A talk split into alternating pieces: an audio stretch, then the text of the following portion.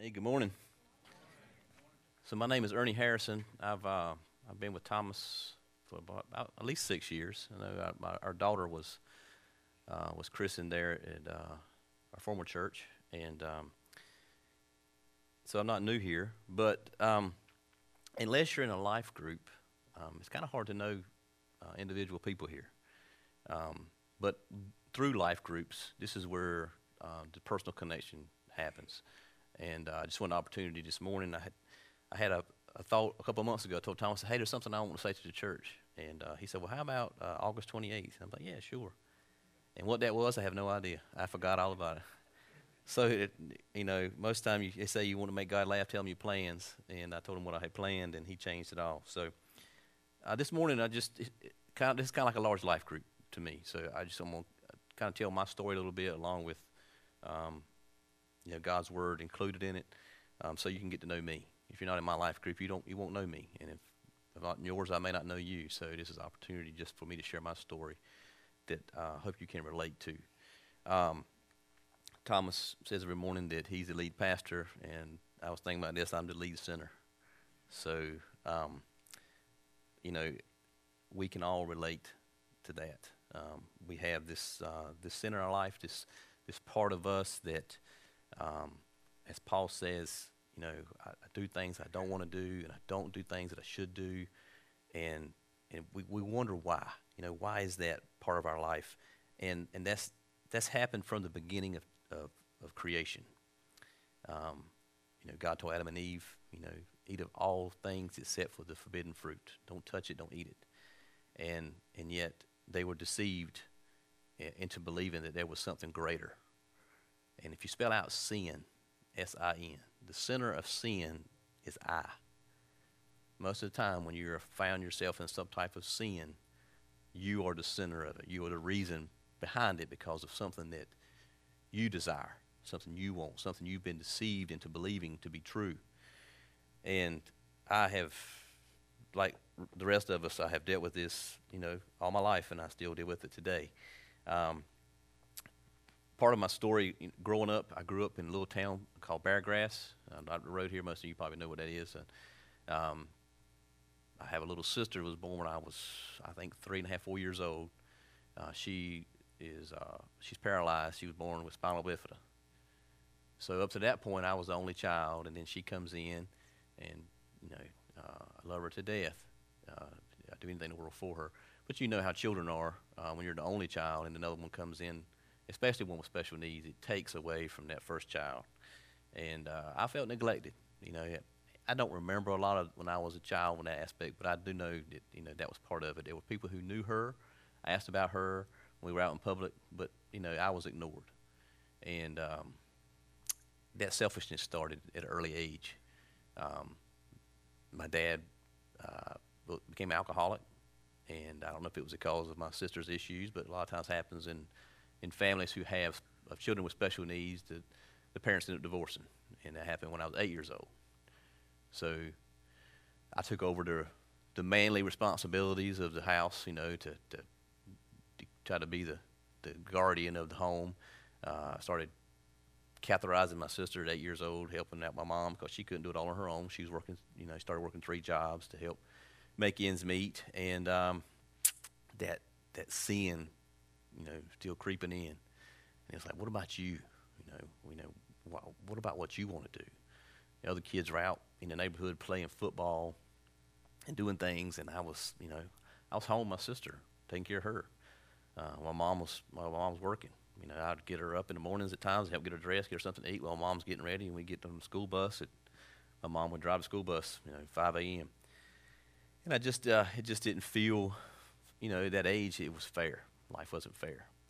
When I go to my father's with my sister, you know, he would um, he would be over with his friends, enjoying um, that time, you know, uh, indulging, you know, himself in alcohol and that kind of thing. He'd come home drunk, but while he was gone, I'm taking care of my sister. And then my grandmother as well. She didn't have a driver's license, and so I would take care of her as well. That was his mom. He lived with. My mother, her mom, uh, she ended up going. Uh, she had glaucoma, ended up going blind diabetes and all. So I would ride over to her house on a four wheeler, and uh, I'd help get her insulin together in the mornings and afternoons, whenever it was. I'd get her it's two bags, one for the morning, one for the evening, and I'd get them ready for her, and I'd label them because she couldn't see. She would feel one dot for the morning and two dots, you know, for the evenings. And, and I, I, I did it out of love, but it still is such a such a pain uh, for a child to grow up so fast.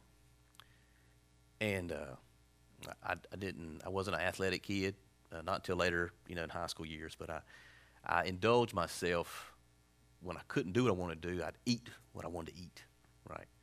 So I would, you know, anything chocolate, anything sweet, man, I would just indulge. I would go to the, I remember the Schwan's band would come to the house, and we would get those, um, uh, those frozen cookies, cookie dough, you know, and I would go and sneak in there when I was feeling down, and I would just make myself sick eating those things. Uh, my grandmother, you know, at my dad's house, and she would have sweets. Just, you know, she would cook good meals, but man, I would indulge myself on those Reese cups and those other things, you know. And I was, I was a chubby kid. I was, you know, let's say fat kid, and I got picked on, and I got picked on a lot, and uh, and that hurt too. So at 14, 15 years of age, man, I, I've got the whole world on my shoulders and I'm sitting outside and I hear, you know, this one part of me, which I, I still call it the fat man inside of me, saying, uh, you know, what, you, what good are you? You know, what, what are you? I mean, the world would be better off without you. And I was contemplating suicide because I said, I'm, I've had enough, you know. And then, you know, I'm sitting, in, I'm sitting in silence. You know, I'm outside, I'm sitting outside, and I hear another voice, but this one is more distinct. And this one says, you know, give me your burdens. It's not your job to carry all this. and uh, I knew that was of God, but I didn't. I didn't know the Bible. I mean, I had been to to Sunday school and that kind of thing, but these things I didn't know. So I, I called my youth pastor and told him, you know, how I was feeling and what I'd heard. So he brought me in and he kind of explained the gospel to me. And he, he went to, to Matthew. And um, in Matthew 12, Matthew 11, I'm sorry, this is not a part of the scriptures I gave Thomas, but in Matthew 11, the last, uh, at the very end there, in, in chapter 28, then Jesus said, Come to me, all of you who are weary and carry heavy burdens, and I will give you rest. Take my yoke upon you let me teach you, because I am humble and gentle at heart. You will find rest for your souls. For my yoke is easy to bear, and the burden I give you is light. And that was the first time that I had really I'd heard from the Holy Spirit. And I gave my life to Christ. I was baptized soon after. And um, I just, that burden was lifted. It, it, it, it still it's still there, but only when I when I carried the load myself. But God was there and, and spoke to me and, and took that load uh, off my shoulders and gave me some freedom. Um, and helped me to, to start reading the Bible and to realize that it's not about me. Uh, Rick Warren has a famous book out called The Purpose Driven Life. And one of my favorite books, secondary to the Bible. And it's this first line that it says in that book it's not about you. And when we change our perspective and we realize that this life isn't about us, we didn't, we didn't create ourselves. Um, God created us. Um, it, it, life is no joy when it's all about you. When it's when you indulge in that sinful nature, when you all about I. Um, how many people do you know, or have you seen celebrities who are indulging in everything that there is, if they would just read Ecclesiastes. There's King, King Solomon is one who was the wisest of all men. And uh, he said, I lived, he, he, if you go through, well, most times they tell you wait till you're about 40 years old to read it, you'll understand it better. But um, he indulged himself in everything. Uh, he built great gardens, he built great buildings, he married I think he was married to 700 women and he had 300 concubines. So, I mean, he said, I indulged myself in all areas. But nothing, nothing satisfied him. And the only thing that satisfied him in the end was doing his work, having and being grateful for what he was doing, and and loving God. And so we talk about spiritual warfare, and uh, it's in Ephesians, Ephesians 6, 10 through 13. My glasses back on. So it talks about the armor of God, but it says the final word, a final word, be strong in the Lord and his mighty power. For on all put on all God's armor, so that you will be able to stand firm and not fight against the fl- not excuse me, stand firm against all strategies of the devil. We are not fighting against flesh and blood enemies, but against evil rulers and authorities of the unseen world, against mighty powers in this dark world, and against evil spirits in the heavenly places. And uh, it wasn't until I uh, I joined the military that this came to light for me. Um, as an infantryman uh, going overseas, uh, one of the things that we used was night vision goggles. And you go out at nighttime into a, a military zone in the middle of the desert with nothing on. I mean, it's just pitch black. There's nothing unless the moon is out. You can't see anything, and you can't fight an enemy like that. I mean, there's no way you can't see what's going on. And uh, but when you put those night vision goggles on and you cut them on, everything is clear. You can see what's going on around you, and that's what the Holy Spirit does for us when we accept Christ into our life. The Holy Spirit comes in and it, it turns on a new uh, a new spirit within us. There's a spiritual realm out there, and we live in this darkness. We're born into it. And until we put the Holy Spirit on, until we get the Holy Spirit inside of us, until we accept Christ, we live in that darkness. When we, when we receive the Holy Spirit, that, it's like those night vision goggles come on, and we have new eyes to see things that we wouldn't see before. And we have new ears to hear things that we didn't hear before. And um, it helps us in that battle, that spiritual battle that we're fighting. Um,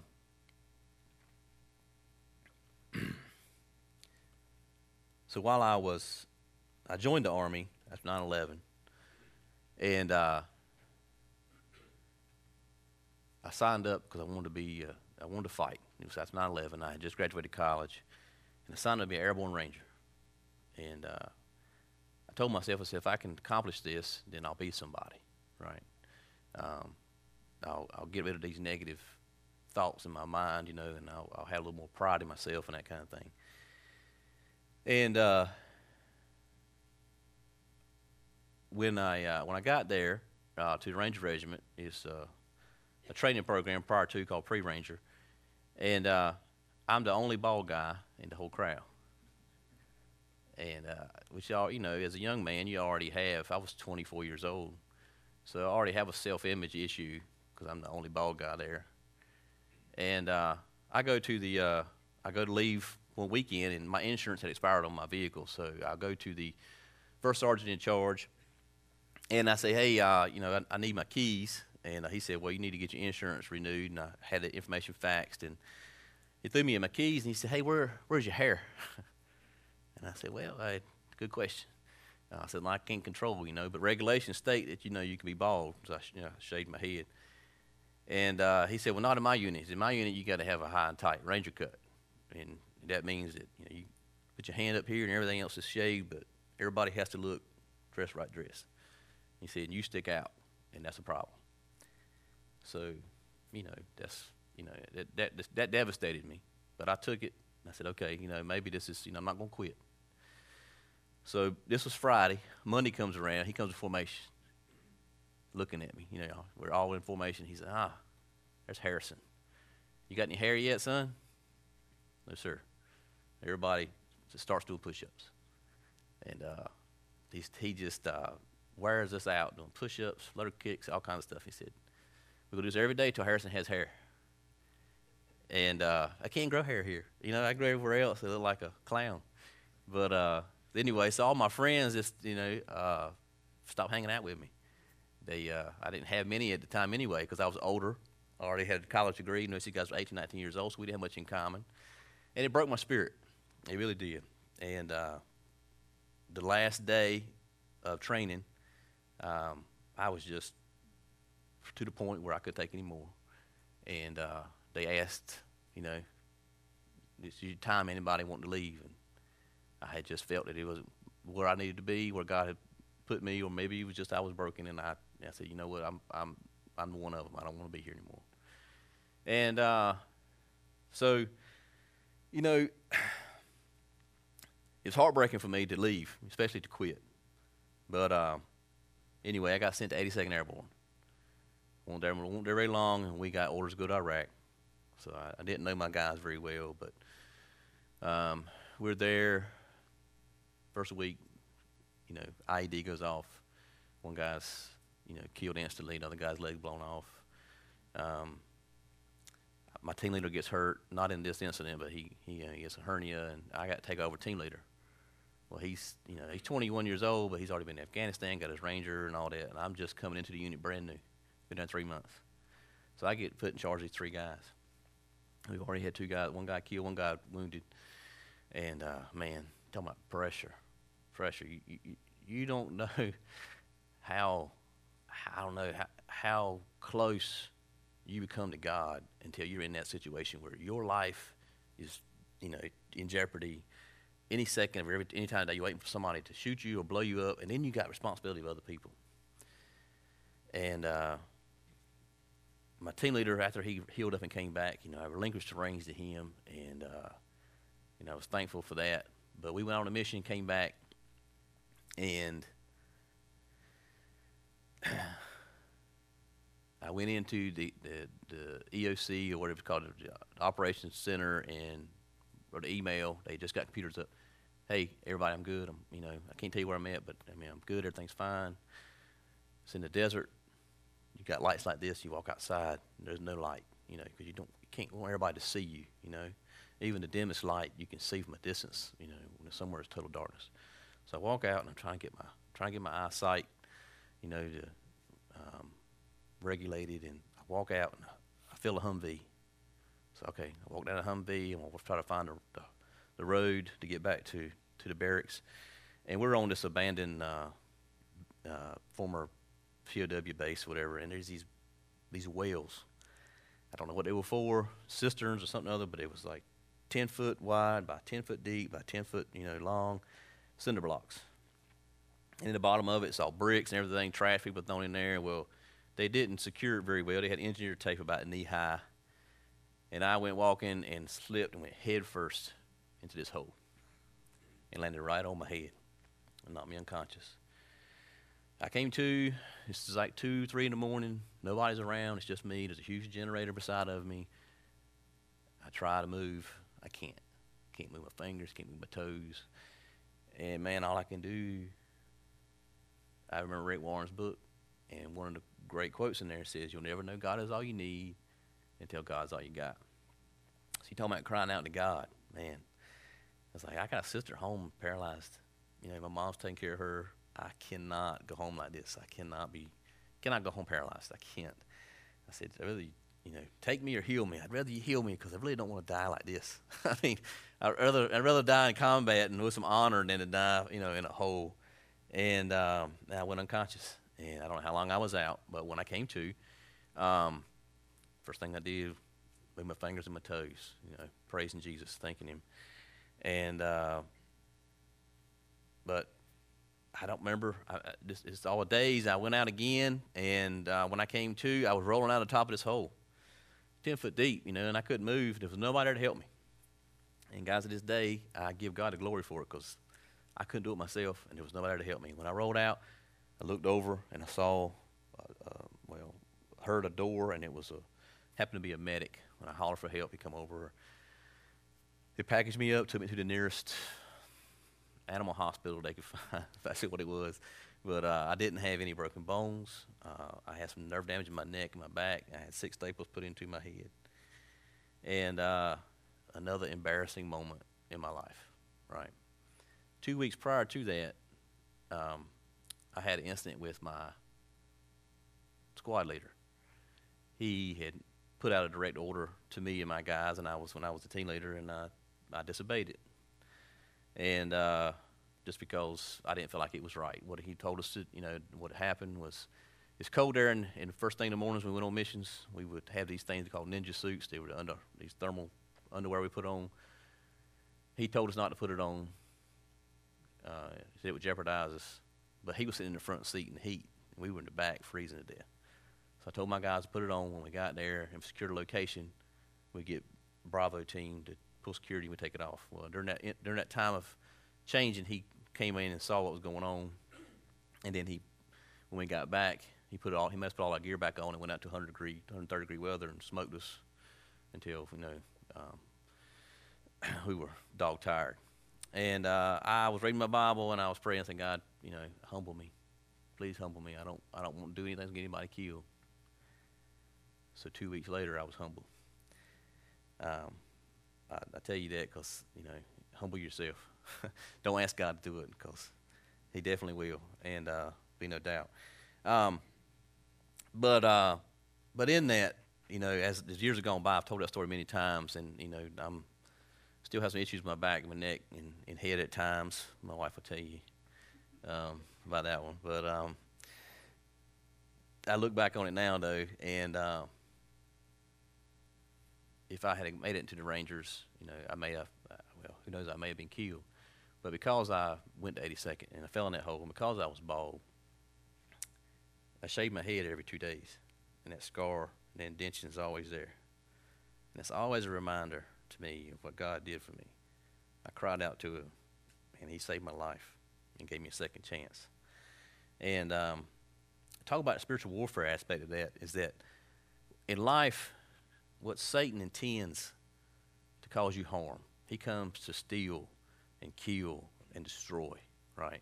What the Bible says he does. He's like a roaring lion, seeing he can devour. And I was one that he was devouring. You know, I, self-esteem wise was at the bottom. You know, I mean, guys, when I was hurt, the guys there, they were still going out on missions, and they were like, you know, you're you're worthless to us. You know, what can you do for us? And why are you still here? Why don't you go home? You know, but I I worked my butt off for 30 days, and I went back on the front lines of those guys after 30 days, it hurt or not. You know, because I did not, I just couldn't, I couldn't take it, and I couldn't leave and go home like that anyway. So, um, but so Satan does that, you know, and, and, beats you down. But what God does in return, though, if you, if you, if you listen, you have to spend time in the Word. If you're not in the Word, and you don't have those night vision goggles on, you don't have the Holy Spirit in you, you're not going to hear what God's saying to you in that spiritual warfare. All you're going to hear is one side. And that one side is going to give you all the negative. It's going to beat you down. It's going to put you at your lowest place in life. And in that aspect, you're going to do whatever makes you feel good in that moment, whether it's sex, whether it's drugs, whether it's alcohol, whether it's food, because the center of sin is I, right? And it makes you it makes you selfish. It makes you greedy to satisfy that flesh. But only with the Holy Spirit does that change. And God says it's not about you anymore, it's about Christ. You change your perspective, you change the way you think. Proverbs says, um, it's in the New King James Version. It's not, it maybe not written in your Bible this way, but it says that as a man thinketh, so is he. You got to be careful what you think about. You know, if, if you're thinking negative thoughts, if you're thinking angry thoughts, if you're thinking lustful thoughts, what do you think is going to happen? The flesh is going to go with it, right? So we have to be in the Word. We have to be in it daily because it's food. Jesus says, This is my body, eat of it. He says, Jesus is the Word. We have to be in the eating of it because, you know, if you only eat once a, once a week on Sundays, you're going to starve to death by the time Sunday comes back around, right? You eat daily. You eat three times a day a lot of times, if not more or, or less, but at least once a day. And that, that's what helps me is being in every morning. And I read something the other day. It said, when you're not in the Word, one day God notices. In two days, you notice. In three days, everyone notices. And that's been so true in my life. And uh, especially, even here recently.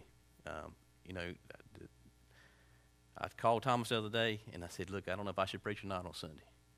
Um, I had an incident that uh, at work with a supervisor, uh, something that I was angry about. Um, that's not important by what it is, but anyway, I let my temper get the best of me. And when I saw her, we had words, and I raised my voice and I said things that I shouldn't have said. And I got so angry that I hit the desk.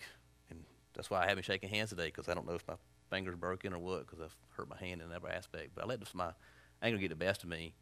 And then, you know, now I'm, I'm on suspension from work. So Satan attacked me hard, that spiritual warfare, because he knew I was going to speak today. You know, and, and the flesh and the spirit, was, yeah, the flesh tells you, the devil says, hey, you're not worthy. You don't need to be up there. You know, you, you let your anger go. You that's not spiritual. That's not Christian. You know what? But then God said, you know, that's what I came for. I came for everybody who was who's sick and needed a doctor. I didn't come for those who are who think they're well, right? So that's why we come here. That's why we that's why we come to church. That's why we join small groups. That's why, you know, we seek God and we all suffer. We all suffer from the spiritual warfare. And the mind talks about the helmet of salvation. The mind is where it all starts. And if we're not in the Word, if we're not in small groups, if we don't have Christian brothers and sisters to talk to, then our mind is going to go with the flesh. Think of it as being on a on a river. A river flows one way. It don't flow two ways. It flows one way. And you're on a raft. You're gonna go wherever that river takes you.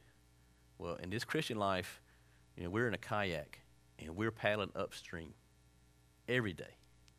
It's not you just don't come in and accept Jesus Christ, your Lord and Savior, and get baptized and woo, I'm done, I'm good. That's not how it works. It is it is a battle every day.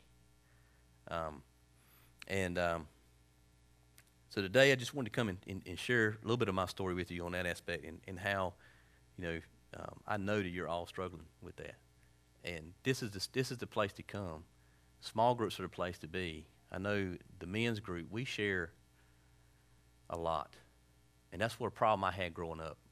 Because my father left, there wasn't any other men in the neighborhood who, or even in church, who came in and mentioned and said about their flaws and failures and what they did to, to get over it. Everybody to put on this, this facade. Everything's okay. We're good. Jesus said they were whitewashed tombs, right? But inside they were dead bones. You have to, that's why Jesus says to confess. We have to talk to each other. We have to confess our sins to God so that we can be healed. As a paramedic in the county, if you don't call me when your ankle's broken, I can't help you. You know, if you're having a heart attack and you're having chest pain, if you don't call me, I can't help you. And that's what God's telling us every day. Hey, you got to come to me. You got to talk to me. You can't never, you, you can never be righteous enough. There's nothing you can do that's going to be good enough because Satan's always going to tell you you're never good enough. But God says it doesn't, it's not about you. It's not about what you can do. It's what's already been done. It's why Jesus Christ came, right? He came in our place. We sinned, and, if, and when we sin, there's punishment, there's death. Christ came and said, I don't want you to, to suffer for your sin. I'm coming and dying in your place. All you have to do is accept that. And um, anyway, um, that leads into time of communion when he was talking about Christ. And there's a story I heard a long time ago, but it's very prevalent, or for today, it has a lot of meaning to it. Um, there's a story about a, a worldwide pandemic, and there was no cure, there was no vaccine, there was nothing, and people were dying by the millions, right? And they found this one blood type that they said could potentially, you know, help. And his, his family went and they found out that the son, four year old son, had the blood type and it was a cure. It was a cure all. And everybody was so excited. And the doctors told the father, said, you know, we need, we need his blood. And the father said, sure. Great, we found it. He said, how much? And they said, all of it. You know, all of it. And that's what God did for us. He gave us all of his blood. He gave us his life for the forgiveness of our sins, for the cure of death, and for eternal life. And uh, I want to take this time, you know, and, uh, and pray for communion. And uh, just thanks Thomas for the, for the opportunity to come and speak. All right. Almighty God, Lord, thank you so much for this day, for this time, for this church, for the, for the body that's here, Lord. Uh,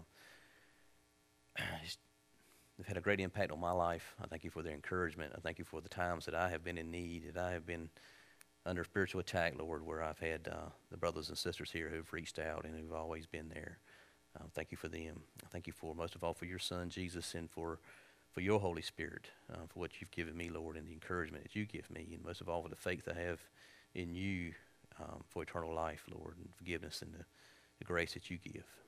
Lord, just now I ask you to bless this cup uh, and this juice, Lord, and um, all, those, all those partake it.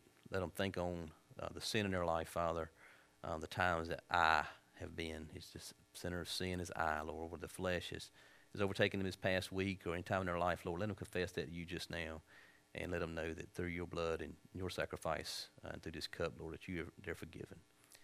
And uh, I pray all this, Father, in your Son, Christ's name. Amen.